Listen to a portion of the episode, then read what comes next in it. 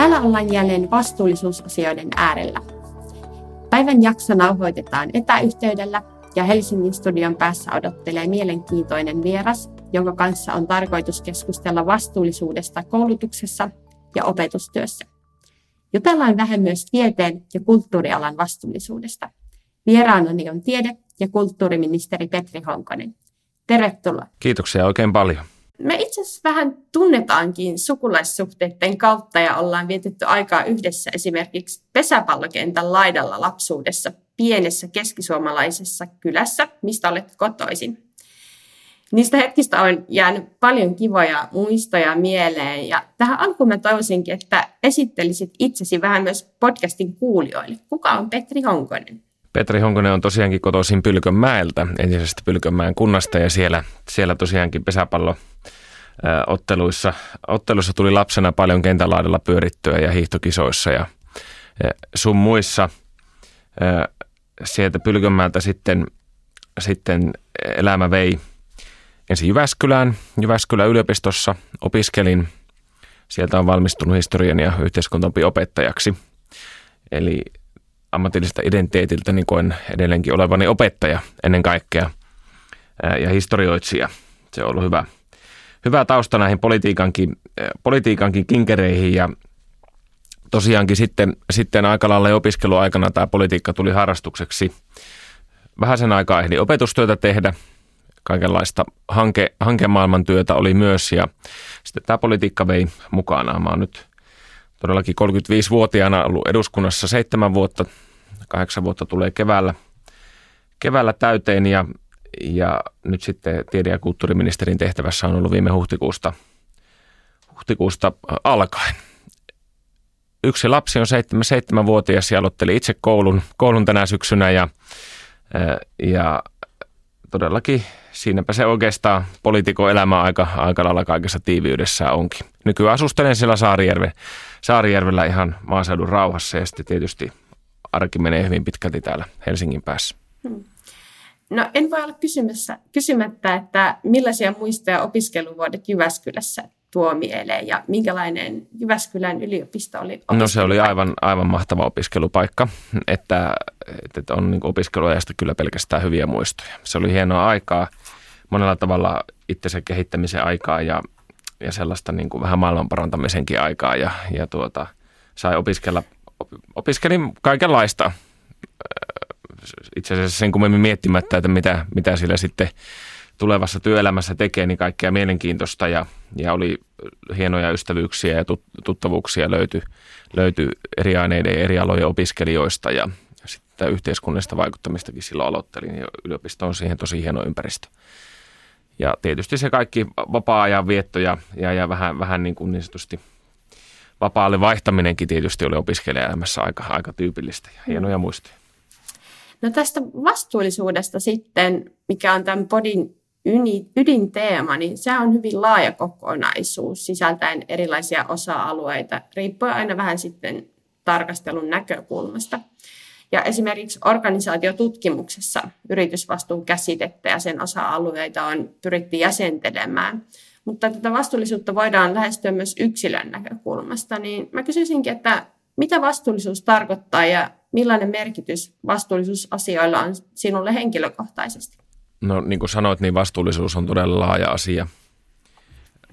Se on todella laaja asia. Ehkä, ehkä se peruslähtökohta on siinä se niin kuin oman toiminnan ja oman työn tarkastelu. Se kaikki lähtee mun mielestä vastuullisuudessa siitä, että on kykyä arvioida omaa toimintaansa, sen seurauksia suhteessa muihin ihmisiin niin kuin laajemmin, laajemmin ja, ja toki myös, myös sitten ihan, ihan, ihan lähi, lähiyhteisössä.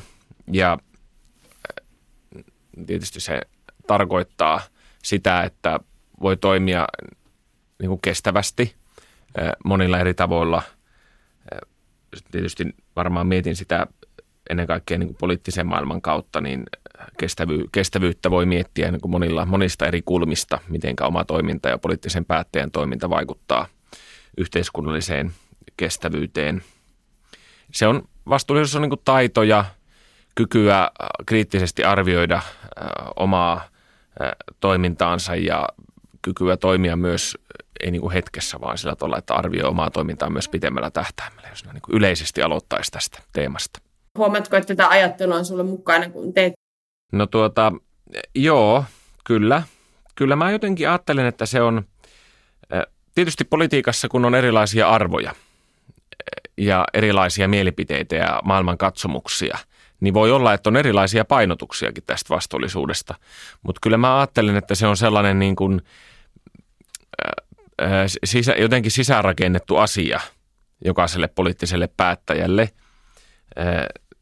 Ja kun tuossa kun mainitsin, mainitsin näitä erilaisia näkökulmia, niin kyllähän tietysti opiskelu, oma koulutustausta vaikuttaa siihen kykyyn myös arvioida niitä erilaisia näkökulmia. Mä mainitsin tuossa, että mä oon historioitsija, niin omia, omia kykyjäni tässä sen kummemmin yliarvioin, mutta kyllä niin kuin koen, että maailmanhistorian ja Suomen historian hyvä tuntemus, jolloin tiedetään minkälaisia seurauksia historian eri vaiheissa ihmisten toiminnalla on ollut, antaa tietynlaista perspektiiviä siihen vastuullisuuden arviointiin ja, ja, ja siihen, siihen ajatteluunkin. Miten nämä vastuullisuusasiat liittyy sun työhön politiikassa ja nyt parhaillaan ministerin tehtäviin? No tietysti, niin kuin tuossa jo mainitsin, että vastuullisuutta voi arvioida monella eri tavalla, niin tietysti tämä ympäristö, ympäristö ja ekologinen vastuu on tässä politiikassa nykyään tosi paljon pinnalla. Se on todella keskeinen, ajatellen koko maapalloa. Sitten tietenkin sosiaalinen vastuu, sosiaalinen vastuu, taloudellinen vastuu – on, on myös esille ja näähän tietysti kaikki omalla tavallaan linkittyy toisiinsa ja niillä on vaikutuksia myös toisiinsa. Että itse, itse ajattelen esimerkiksi niin, että kun tehdään päätöksiä ympäristöön, ympäristön tilaan liittyvistä asioista, niin siinä ei voi ohittaa sosiaalisia vaikutuksia, joita niillä päätöksillä aina on ihmisten elämään, ihmisten elinkeinoon, toimeentuloon, kykyyn pärjätä yhteiskunnassa ja, ja näin poispäin – Eli, eli se on niin mahdollisimman kokonaisvaltainen tarkasteluhan näissä on tärkeää. Et kyllä, kyllä ne näkyy tässä työssä, työssä tosi paljon. Paljon ja, ja kyllä tietysti nyt on tiede- ja kulttuuriministeri, mulla on aika laaja, itse asiassa aika laaja kattaus, kun mulla on nämä tiede, korkeakoulu ja kulttuuri ja urheilu ja nuorisoasiat. Tässä on niin monenlaista, monenlaista tässä meikäläisen salkussa tässä tehtäväkentässä, niin – niitä vastuullisuuden teemojakin on, on toki monenlaisia tässä koko ajan mukana. Minkälaisessa tilassa Suomen tiedekoulutus ja opetusalat on mielestäsi tällä hetkellä? Ja mihin ehkä ollaan erityisen tyytyväisiä ja mistä asioista on kummunut eniten huolta? No se tota, jos, jos aloitan siitä, niin kyllä Suomen koulutusjärjestelmä edelleenkin on maailman paras. Meidän opettajan koulutus on edelleenkin, edelleenkin maailman paras. Se, että meillä on akateeminen opettajan koulutus, niin on ihan keskeinen osa sitä, että meillä on näin hyvin toimiva koulutusjärjestelmä. Olen käynyt tässä, olin Intiassa virkamatkalla ja, ja siellä, siellä näin ja on tavannut eri maiden kollegaministereitä, niin kyllä, kyllä niin kuin aina vaan korostuu se ajatus oma, omassa ajattelussa, että Suomessa asiat on, on niin todella hyvin, mutta ei tietenkään virran vietäväksi voi siinä sillä tavalla heittäytyä, ettei pidettäisiin kiinni siitä, että meillä tämä korkeataso säilyy. Olennaistahan tällä hetkellä on tietysti se, mikä on hyvää, niin meillähän on nyt tällä vaalikaudella panostettu koulutukseen. Korkeakoulutuksen resursseja rahaa, rahatasolla on lisätty useiden vuosien typistämisen, leikkaamisen jälkeen. Se on hyvä. Koulutuspaikkoja on lisätty, mikä nostaa suomalaisten koulutustasoa. Meillä on tavoitteena se, että 2030 mennessä puolet ikäluokista olisi korkeakoulutettu. Siihen, siihen pitäisi päästä, siihen tavoitteeseen. Se, mikä on heikkoa, niin varsinkin puhutaan lapsista ja nuorista, niin – kyllähän nämä syrjäytymiseen liittyvät ongelmat, varsinkin poikien heikkenevät oppimistulokset peruskoulussa ja tämän covid-ajan, korona-ajan vaikutukset oppimistuloksiin eri asteilla ja, ja tällaiseen niin kuin mielenterveysasioihin lapsille ja nuorille, ne on totta kai niin kuin iso haaste ja ongelma meillä tällä hetkellä, johon pitäisi pystyä niin kuin paremmin reagoimaan. Ja tämä mun mielestä liittyy niin kuin nimenomaan tähän vastuullisuuden teemaankin sillä tavalla, että, että me ei voida ajatella lapsia ja nuoria, kasvavia lapsia ja nuoria pelkästään, pelkästään niin kuin niiden oppimistulosten kautta, että mitataan vaan niitä, vaan ihminenhän on kokonaisuus, fyysis, psyykkis, sosiaalinen kokonaisuus ja jos ihminen voi huonosti psyykkisesti, niin ei se myöskään silloin opi eikä pärjää elämässä, vaikka olisi kuinka hyvä, hyvä tutkinto. Eli, eli tavallaan tämä on mun mielestä sitä vastuullisuusajattelua, joka liittyy koulutukseen vahvasti. Miten näihin kaikki edellä mainittuihin haasteisiin voidaan sitten vastata? Joo, tästä vastaan tähän perusteellisesti tulee aika pitkä vastaus, mutta, mutta mun mielestä jälleen kerran niin pitää nähdä se ihminen kokonaisuutena. Eli tärkeää olisi se, mitä mä oon nostanut yhden asian. Tärkeää olisi se, että, että meidän koulutusjärjestelmän kautta ei nuorille asetettaisi lisää paineita. Et nuorilla on nykyään tosi paljon paineita. Esimerkiksi sosiaalinen media verrattuna vaikka omaan koulu- ja lukioaikaan ei ollut sosiaalista mediaa vielä. Se aiheuttaa valtavasti paineita ja mä oon aivan vakuuttunut, että sosiaalinen media on yksi osasyy näihin mielenterveysongelmiin, jotka on voimakkaasti lisääntyneet tässä viime vuosina, koska se vaikuttaa nuorten elämään niin vahvasti – vahvasti ja toki, toki vanhempinkin ihmisten elämä, ei pelkästään ihan kasvuiässä olevia lapsia ja nuoria. Niin, niin oli siis sitäkin silmällä pitäen todella tärkeää, että ää, ei koulutusjärjestelmän kautta laitettaisi nuorille liikaa paineita. Mä oon esimerkiksi nyt saanut paljon palautetta siitä, kun nostin keskusteluun tämän ö, luopumisen ylioppilaskirjoituksista, ö, joka jota ehdotin sen takia, että olisi pedagogisesti paljon parempiakin malleja olemassa mitata lukion aikaista osaamista, joka vähän vähemmän rajoittaisi sitä lukio-opiskelua ja paljon vähemmän rajaisi, pakottaisi liian nuorena tekemään valintoja. Plus sitten siinä on se jaksamispuoli myös keskeisenä mukana. Se, se on niin yksi esimerkki siitä, että mitä, mitä niin voitaisiin tehdä. Ja ja tuota, toinen asia tietysti sitten koulutuksen ulkopuolelta, minkä on nostanut esille, niin on, on näiden sosiaalisten, sosiaalisen median yritysten yritysvastuu. Eli vastuu siitä, minkälaisia vaikutuksia sosiaalisen median alustoilla sillä, miten ne toimii, algoritmit YM, minkälaisia asioita ne nostaa esille, ohjaa ihmisiä tekemään, niin on aika iso vaikutus, niin kuin tuossa kuvasin, ihmisten hyvinvointia elämään. Ja mä oon sitä mieltä, että meidän pitäisi Euroopan tasolla lainsäädännöllä ruveta rajoittamaan sosiaalisen median toimintaa siltä osin, kun sillä on, jos ja kun sillä on negatiivisia vaikutuksia esimerkiksi nuorten ihmisten hyvinvointiin. Tässä niin kuin pari asiaa sekä koulutuksesta että muuten, millä voitaisiin näihin ongelmiin tarttua. Kerrotko meille lisää tuosta, että minkälaisia vaihtoehtoisia malleja olisi ylioppilaskirjoituksille mitata sitä osaamista? No nämä itse asiassa nämä ajatukset on syntynyt jo silloin, kun mä olin itse Jyväskylässä normaalikoulu, normaalikoulussa tota, opetusharjoittelua tekemässä, että nämä ei ole mun poliittisen toiminnan aikana syntyneitä ajatuksia.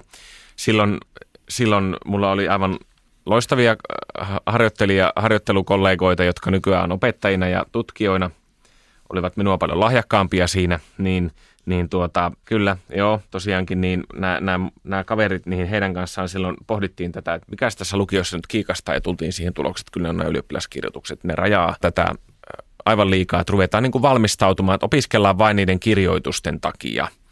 Ja nykyään sitten nämä sekä äh, lukion oppimäärään että äh, korkeakoulujen valintoihin, valintakokeisiin ja valintajärjestelmään tehdyt uudistukset on ohjanneet siihen, että opiskellaan alati vähemmän, suppeampi määrä aineita, keskitytään tiettyihin aineisiin, esimerkiksi pitkään matematiikkaan todella paljon ja, ja se yle, lukion yleissivistävyys, joka on lukiolain määrittämä lukion tehtävä, niin on mielestäni kärsinyt. Ja niitä malleja on monenlaisia. Yksi malli on se, että tehtäisiin tällainen oppimisportfolio, joka sitten, jota sitten aina joka kurssin jälkeen täydennettäisiin sen kunkin aineen oppimäärän mukaisesti montako kurssia on ja sitten se arvioitaisiin kokonaisuutena lukion päätteeksi. Tämä olisi niin kuin pedagogisesti omasta mielestäni yksi malli, joka olisi paljon parempi kuin se, että sä voit vaikka viikon lukea kirjoituksia ja that's it.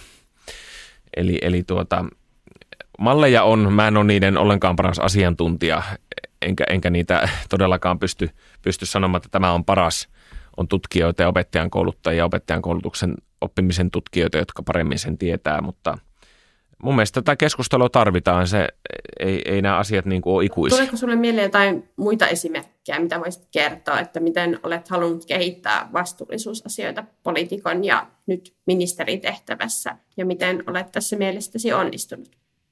No joo, tässä nyt on tietysti montakin asiaa, johon voisi tarttua, kun päätöksiä menee joka päivä niin kuin silmieni edestä, silmieni edestä ja jo, jotkut on rutiiniasioita, niihin käytetään, enemmän, käytetään vähemmän aikaa, joihinkin sitten käytetään vähän, vähän enemmän aikaa. No mä nostan yhden, esi, yhden asian esiin, jota itse asiassa,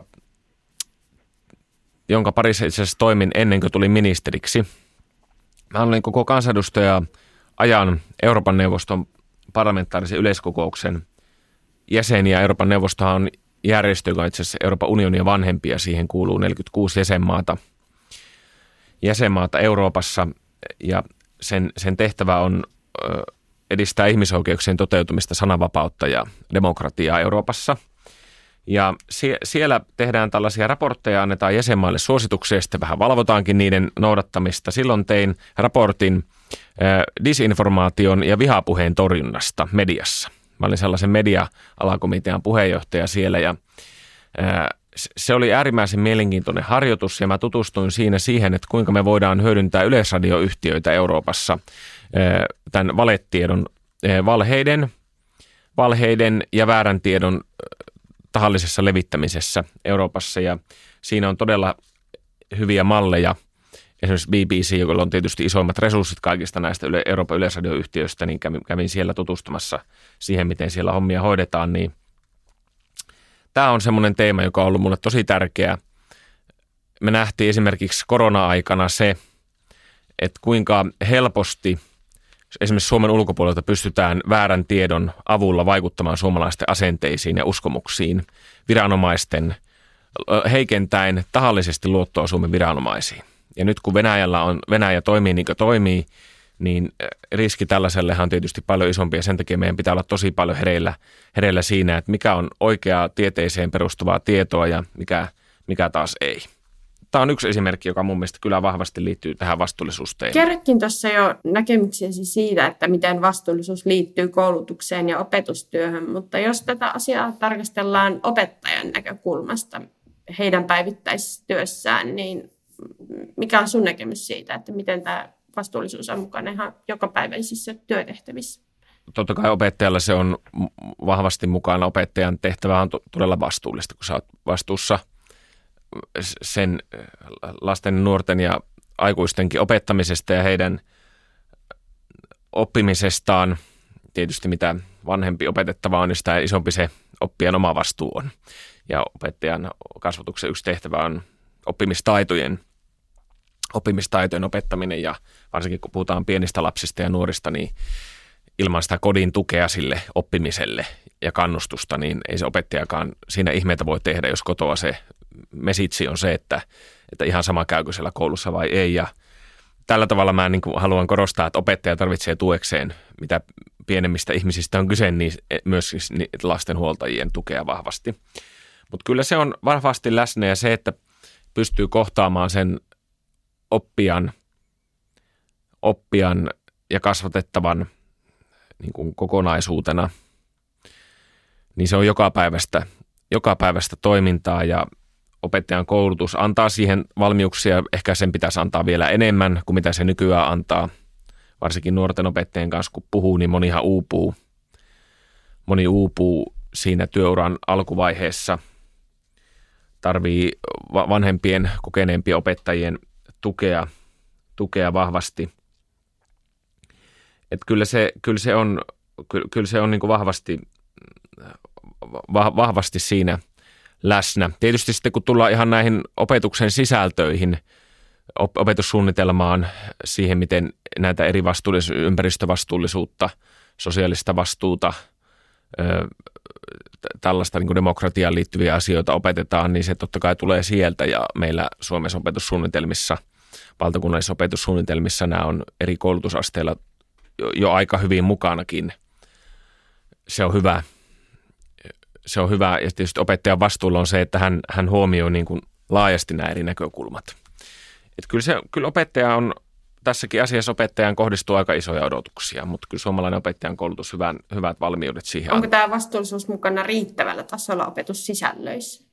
Mun täytyy sanoa, että mä en tiedä, onko mä siinä paras asiantuntija tänään. Jos, jos mä jotakin lausun tässä, niin nämä on vähän tämmöisiä mutuajatuksia, mutta ei se tietysti poliitikkoa koskaan estä lausumasta, vaikka ei olisikaan niin kauheasti vahvaa pohjatietoa, aina voi mielipiteitä esittää.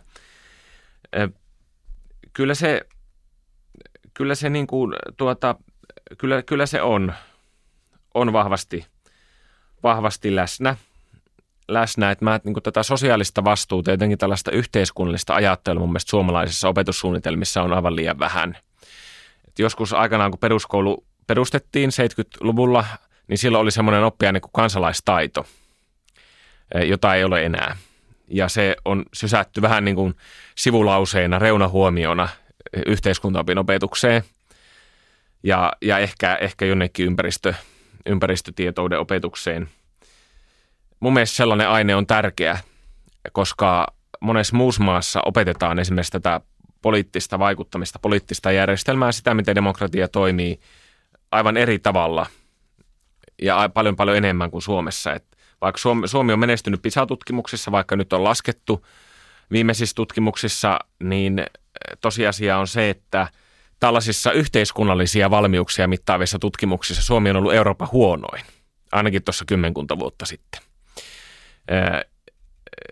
ja, tuota, ja se kertoo siitä, että ei meillä niin kuin näitä vastuullisuuden teemoja sitten niin kuin riittävän hyvin ole, ole opetettu, opetettu ollenkaan. Että, että se, on, se on mun mielestä se, semmoinen niin kuin näkökulma tarvittaisiin enemmän. No seuraavat eduskuntavaalit lähestyy. Koetko, että ne on enemmän uhka vai mahdollisuus tämä, tästä vastuullisuuden näkökulmasta, etenkin jos tarkastellaan näitä tiedettä, koulutusta ja opetustyötä? Kyllä mun mielestä No ylipäätänsä se, mikä on mun mielestä vastuullista poliitikolle, siis se, että arvostaa koulutusta ja jokaisen poliitikon tulee ymmärtää se, että se, että Suomessa tarjotaan koulutusta tasa-arvoisesti kaikille, tarjotaan mahdollisuuksia kotitaustasta riippumatta pääsyä aina korkeimpaan koulutukseen saakka, niin se on tietenkin kaiken lähtökohta. Ja se, että jos me leikataan koulutuksesta, typistetään koulutuksen resursseja, niin kyllä sitten käy köpelösti Suomelle – että tämä, tämä on niin kuin, mun mielestä tämä aika lailla meidän poliittisella kentällä kyllä nyt ymmärretään, että sitä ei ole varaa tehdä, eikä tinkiä näistä koulutuksen ja kasvatuksen resursseista. Että toivotaan, että se vaalikeskusteluissa jaetaan yksi, yksi, yksimielisesti ja yhdenmukaisesti tämä ajatus, ajatus sitten, sitten, koska kyllä se kyllä se, kyllä se haaste on niin kuin meillä tosi iso, että kun meillä ikäluokat pienenee Suomessa, työvoima pienenee ja talous, talouskasvusta kuitenkin olisi pidettävä kiinni, että me pystytään tämä näinkin raskas ja iso hyvinvointivaltio rahoittamaan, niin ilman sitä, että me nostetaan meidän koulutustasoa, niin kuin sanoin, 50 prosenttia ikäluokista pitäisi korkeakouluttaa, niin ei me ilman sitä, sitä ei kyllä Suomi pärjää. Tämä pitäisi kaikkien jakaa. Kyllä mä niin kuin haluan olla myönteinen ja uskoa, että vaalit on siihen mahdollisuus, että tästäkin taas puhuttaisiin muiden, muiden niin sanottujen kovien teemojen, niin kuin puolustuspolitiikan, joka ihan aiheellisesti on nyt ollut vahvasti esillä, niin sen, sen ohella. No mitä odotuksia sinulla on seuraavalle vaalikaudelle? No tätä koulutustason nostoa koulutuks, ko, pitäisi pystyä jatkamaan, niin kuin tuossa on jo monta kertaa on siitä tässä lausahtanutkin ja, ja tuota, se, se, se on niin kuin ihan välttämätön, välttämätön asia. No mä odotan, että koulutuksen ja tieteen resursseista pidetään huolta. Mä odotan erityisesti, tämä on ollut mulla viime viikkojen teema, kun sen jälkeen kun kävin siellä Intiassa, niin siellä on valtava kiinnostus suomalaiseen koulutukseen ja tutkimukseen. Niin kyllä mun mielestä meillä olisi todella isoja vientimahdollisuuksia myös tälle meidän koulutukselle ja siinä ei ole aivan vielä onnistuttu suomalaisten yliopistojen ja ammattikorkeakoulujen pitäisi siinä toimia yhdessä eikä erikseen, jos oikeasti meinataan jonkin Intian kaltaisen jättivaltioon meidän koulutusta viedä. Sillä voitaisiin saada lisää resursseja meidän koulutusjärjestelmään tällä ihan, ihan reilulla koulutusviennillä ja kaupan, kaupan käynnillä siinä. Mä odotan, että me pystytään ratkaisemaan nämä syrjäytymiskehitykseen liittyvät asiat. PISA-tutkimukset on he, heikentynyt ja meidän sen käsityksen mukaan, minkä olen tutkijoiden näkemyksiä luke, lukeneena, niin PISA-tutkimustulosten heikentyminen johtuu siitä, että Suomi on pärjännyt aikaisemmin hyvin sen takia, kuin porukka on ollut oppimistuloksiltaan maailman heikommista porukoista paras. Ja nyt se porukka on romahtanut. Ja tämä kertoo tosi huonoa vielä, kun katsotaan ta- tällaisia orastavia jengiytymiskehityksiä ynnä muita, mitä me nähdään esimerkiksi täällä pääkaupunkiseudulla, niin nuorten syrjäytymisestä, luottamuksesta yhteiskuntaan, niin on tosi huolestuttavia viestejä. Näihin pitää pystyä ensi vaalikaudella tarttumaan ja kääntämään suunta. Se, että kaikki oikeasti saa ne riittävät perustaidot ja saavat toisen asteen koulutuksen vähintään, niin siihen pitää pystyä, pystyä kyllä oikeasti tarttumaan ja korjaamaan se ongelma. Mä näen, että se uhkaa ehkä eniten suomalaista yhteiskuntaa tällä hetkellä. Vaihdetaan hetkeksi vapaalle. Miten vastuullisuus liittyy kulttuurialaan? Vahvasti. Kulttuuriala, taide on tietysti ihan keskeinen tapa tuoda yhteiskunnalliseen keskusteluun ja näkyville näitä vastuullisuuden ongelmia, epäkohtia. Taide on niin kuin, ihmisten ja ihmisten kansan tapa ilmaista ja käsitellä tiettyjä asioita. Ja monet taiteilijat tuo hienosti näitä kysymyksiä esille eri tavoin. Siitä on monia esimerkkejä ihan, ihan niin kuin kuvataiteessa kuin, kuin, kuin sitten valokuvataiteessa, veistotaiteessa, teatterissa, elokuvissa, musiikissa. Eri taiteenlajeissa niin kuin todella monin tavoin käsitellään näitä juttuja. Se on niin kuin keskeistä sitten tietenkin se vastuullisuus, näiden periaatteiden kunnioittaminen myös sillä taiteen tekemisessä on iso juttu.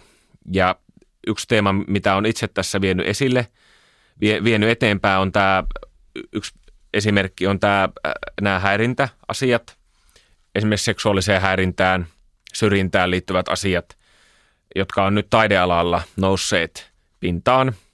Mä oon järjestänyt, järjestänyt tästä tällaisia keskusteluita – johon on kutsuttu kaikki keskeiset taidealan järjestöt ja on käyty läpi, että minkälaisia eri menetelmiä heillä on esimerkiksi torjua tätä seksuaalista häirintää ja puuttua tällaisiin tapauksiin, kun niitä ilmenee. Ja aina näitä epäkohtia pulpahtaa sieltä täältä esiin, niitä käsitellään julkisuudessa ja sitten kun siihen riittävän kovasti puututaan, niin sitten ne toimintatavat poistuu.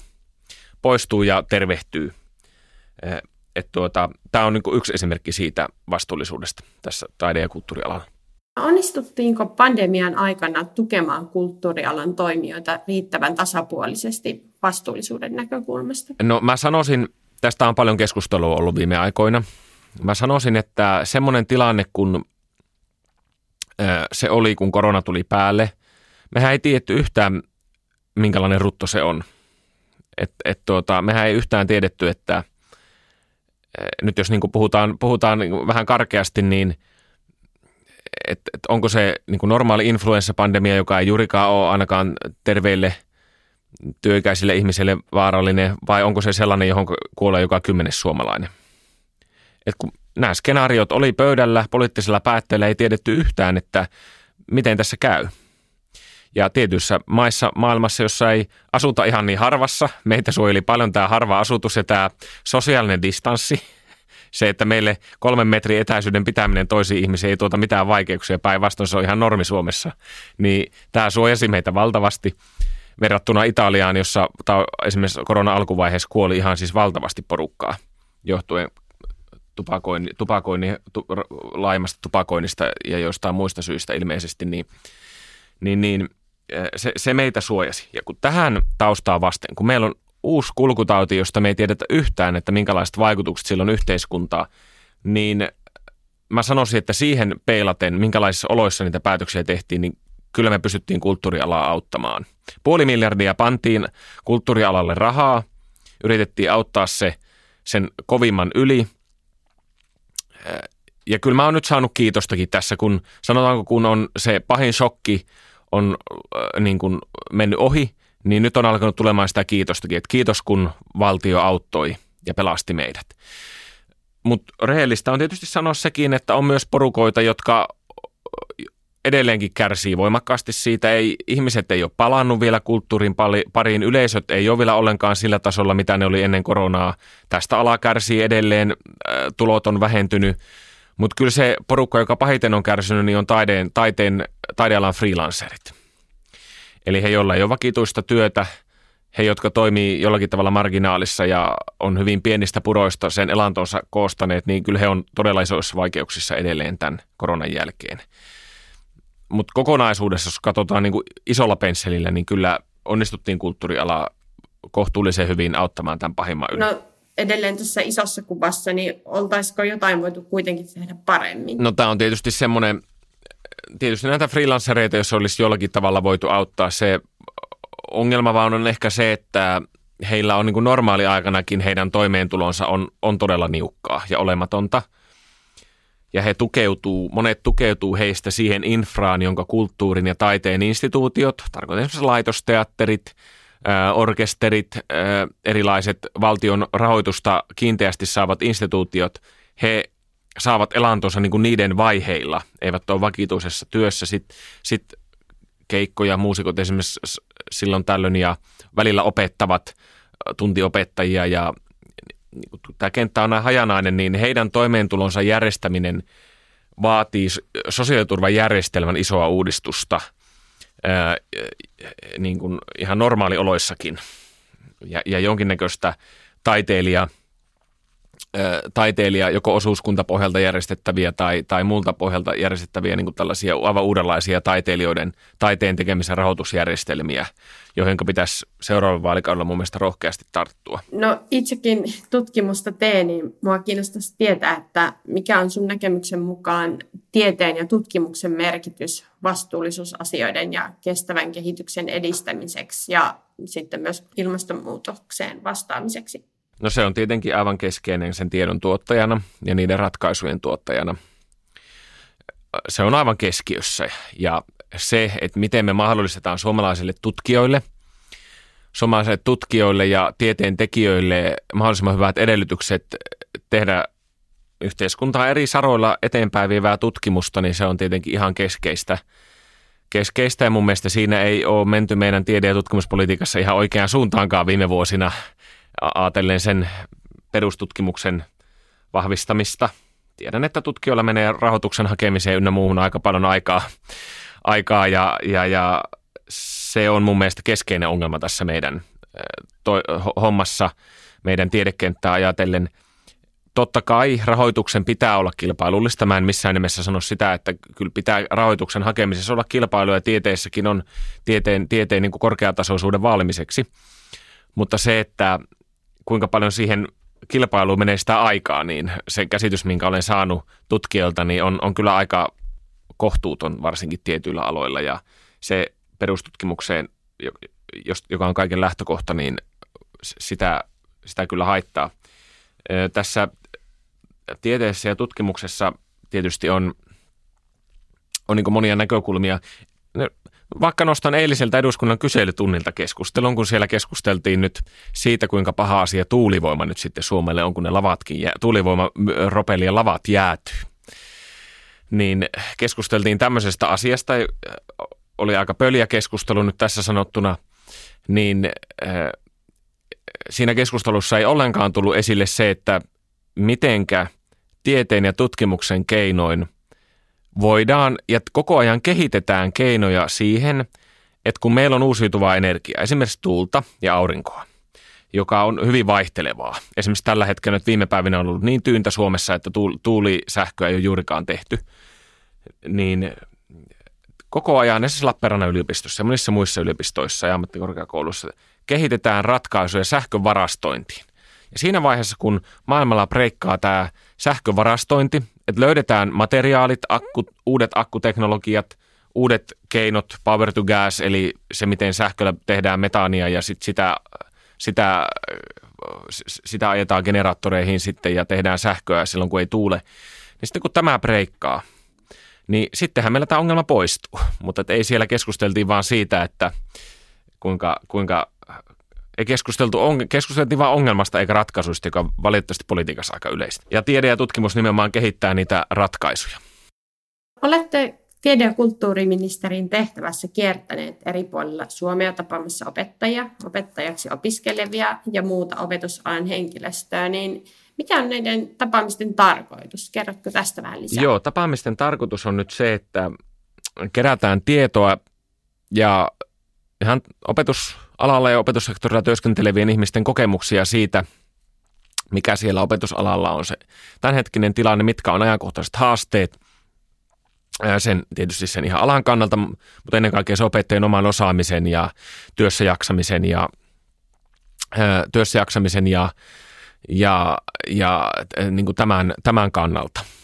Sen tarkoitus on ihan tällainen kuulemiskiertue, että, että ei se pelkästään tuolla OKMssä Meritulin kadulla se viisaus asu, vaan kyllähän tavalliset opettajat tietää, tietää, tietää että, että mikä kiikastaa ja mitä toiveita ja haluja, haluja heillä on sitä omaa työtään ja osaamistaan kehittää. Onko siellä noussut esiin nämä vastuullisuuskysymykset? No joo, jonkin verran kyllä.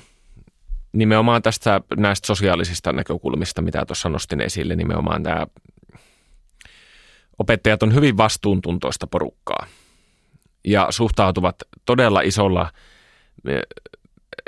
todella isolla motivaatiolla ja sitoutumisella siihen omaan työhönsä. Ja sen takia se, kun jos sitä opettajatyötä ei voi kunnolla tehdä, esimerkiksi siitä johtuen, että on vaikka työrauhaongelmia luokassa, ei ole riittäviä erityisopetuksen resursseja, joilla voitaisiin sitten pärjätä, pärjätä oppilaiden kanssa, jolla on normaalia vaativampia haasteita, niin he kokee sen todella raskaana ja uupuvat. Eli, eli kyllä tämä, esimerkiksi tämä teema on tullut esiin. No vastuullisuus on liitetty viime vuosina yhä tiiviimmin osaksi opetussuunnitelmia ja koulutussisältöjä.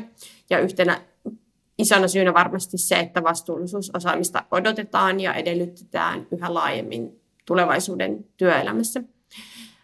Onko meillä Suomessa riittävästi vastuullisuusosaamista tällä hetkellä ja toisaalta miten tähän kasvavaan osaamistarpeeseen voidaan vastata? No ei sitä ehkä vielä tarpeeksi ole. Saanko tästä niin tiedostavuutta kyllä on, ää, mutta ei sitä ehkä vielä tarpeeksi ole. Kyllä mä uskon, että niin koulutuksen ja osaamisen keinoin siihen voitaisiin voitais parhaiten vaikuttaa, että kytketään sitä osaksi eri alojen perustutkintoja entistä enemmän. No mä kysyin itse asiassa tämän saman kysymyksen taannoiselta vieraalta, mutta toivoisin näkökulmaa tähän myös sinulta.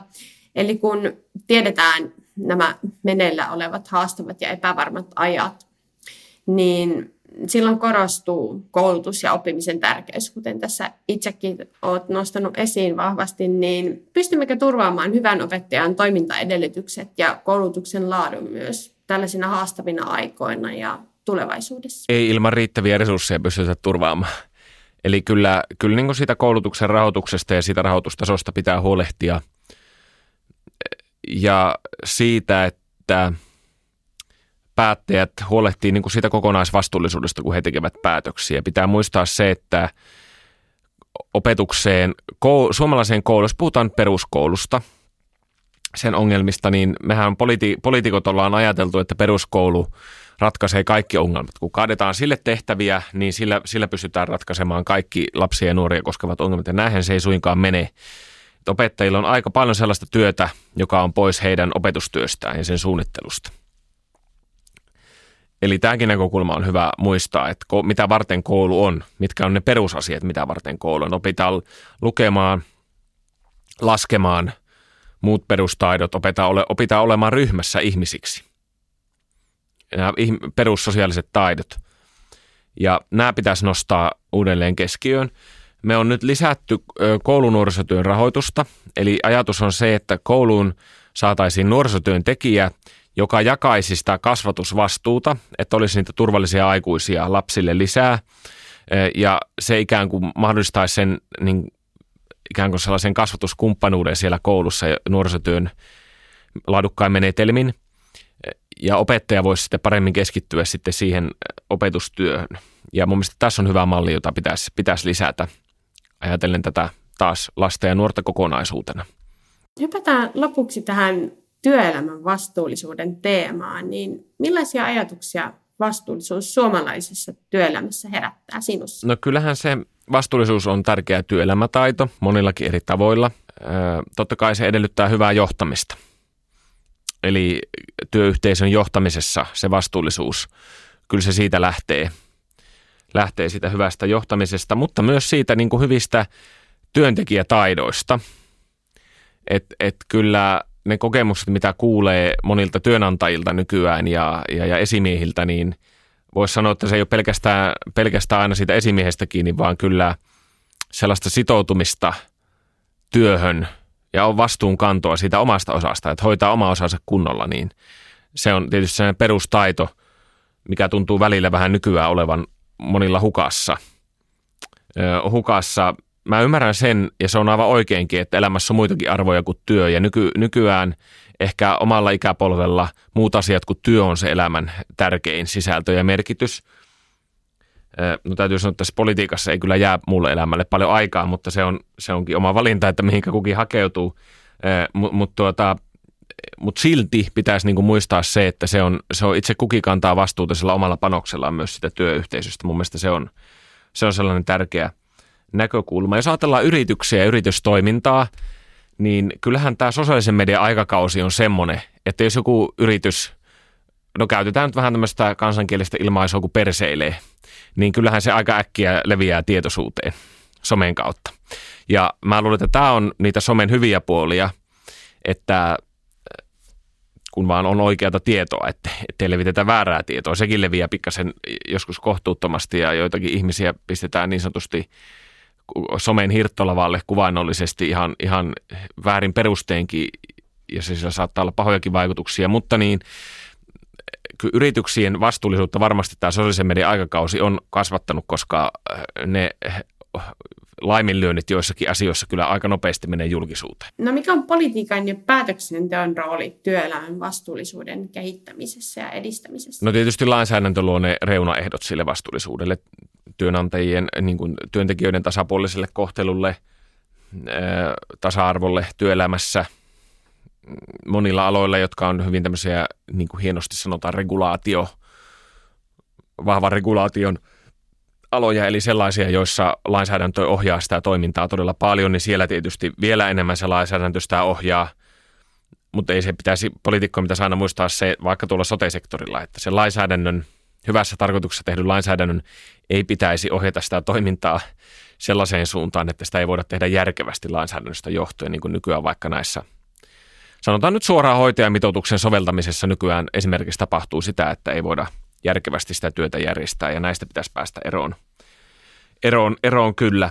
Että kyllä sillä on, politiikalla on niin kuin iso merkitys siinä, siinä mutta että kyllä mä niin kuin itse omassa ajattelussa ja ideologiassa lähden siitä, että lainsäädännön pitää olla mahdollistaja ja ohjaa, ohjaava tekijä, joka antaa sen vastuun kuitenkin siitä vastuullisuudesta sille työnantajalle itselleen. Mitä sä haluaisit sanoa suomalaisille nuorille ja työelämässä oleville vastuullisuuteen liittyen? No ehkä sen, että se on joka päivästä toimintaa. Vastuullisuus on niin kuin arjessa mukana omissa valinnoissa, jokapäiväisissä ratkaisuissa. Ihminen ei ole myöskään erehtymätön eikä täydellinen, vaan että ihminen tekee virheitä – siihenkin pitää, siinä pitää itselleen olla armollinen ja ihminen oppii joka päivä. Ja kyky oppia, kehittyä omissa, omassa elämässä, niin myös työtehtävissä on keskeinen osa sitä vastuullisuuden, vastuullisen toiminnan kehittämistä. Ja se, että se on mukana, mukana kaikessa toiminnassa ja reflekt, kun reflektoi, niin siitä se lähtee. No viimeinen kysymys on ollut tapana ottaa vähän kevyemmin, eli lopuksi tähän joku vinkki kuulijoille, miten jokainen meistä voisi omassa arjessa tehdä vastuullisuusasioiden huomioimiseksi? No kyllä se nyt ehkä se ajankohtaisin juttu on se, että säästäkää sähköä. Et, et, tota, se, se on nyt sellainen niin kuin meidän suomalaisten yhteinen ponnistus tänä talvena. Toivon mukaan ei sen pidempään. Et nyt kun toi Venäjän sota lopetti, jouduttiin lopettamaan sähkön tuonti Venäjältä ja samaan aikaan Euroopan sähkömarkkinoilla on isoja ongelmia, tuotantoa, kapasiteettia on pois. Niin sen johdosta Suomessa sähköhinta on voimakkaasti noussut ja on uhkana, että meille tulee sähköpula, jos Olkiluodon kolmas ydinreaktori ei käynnisty. Niin se, mitä me jokainen ollaan jo tehty hienosti ja voidaan itse tehdä, niin säästetään sähköä ja ajatellaan siinä myös, myös muita. Et mitä enemmän me tässä kohtaa käytetään sähköä eh, sellaiseen, mikä ei ole välttämätöntä, niin sitä – kalliimpaa se sähkö on myös meille kaikille. Eli, eli tuota, tähän voidaan kyllä jokainen ihan itse, itse vaikuttaa ja itsekin aion, aion siihen kyllä käyttämällä kotona puulämmitystä mahdollisimman paljon niin vaikuttaa. Suuret kiitokset Petri vierailusta ja kaikkea parasta tulevaa.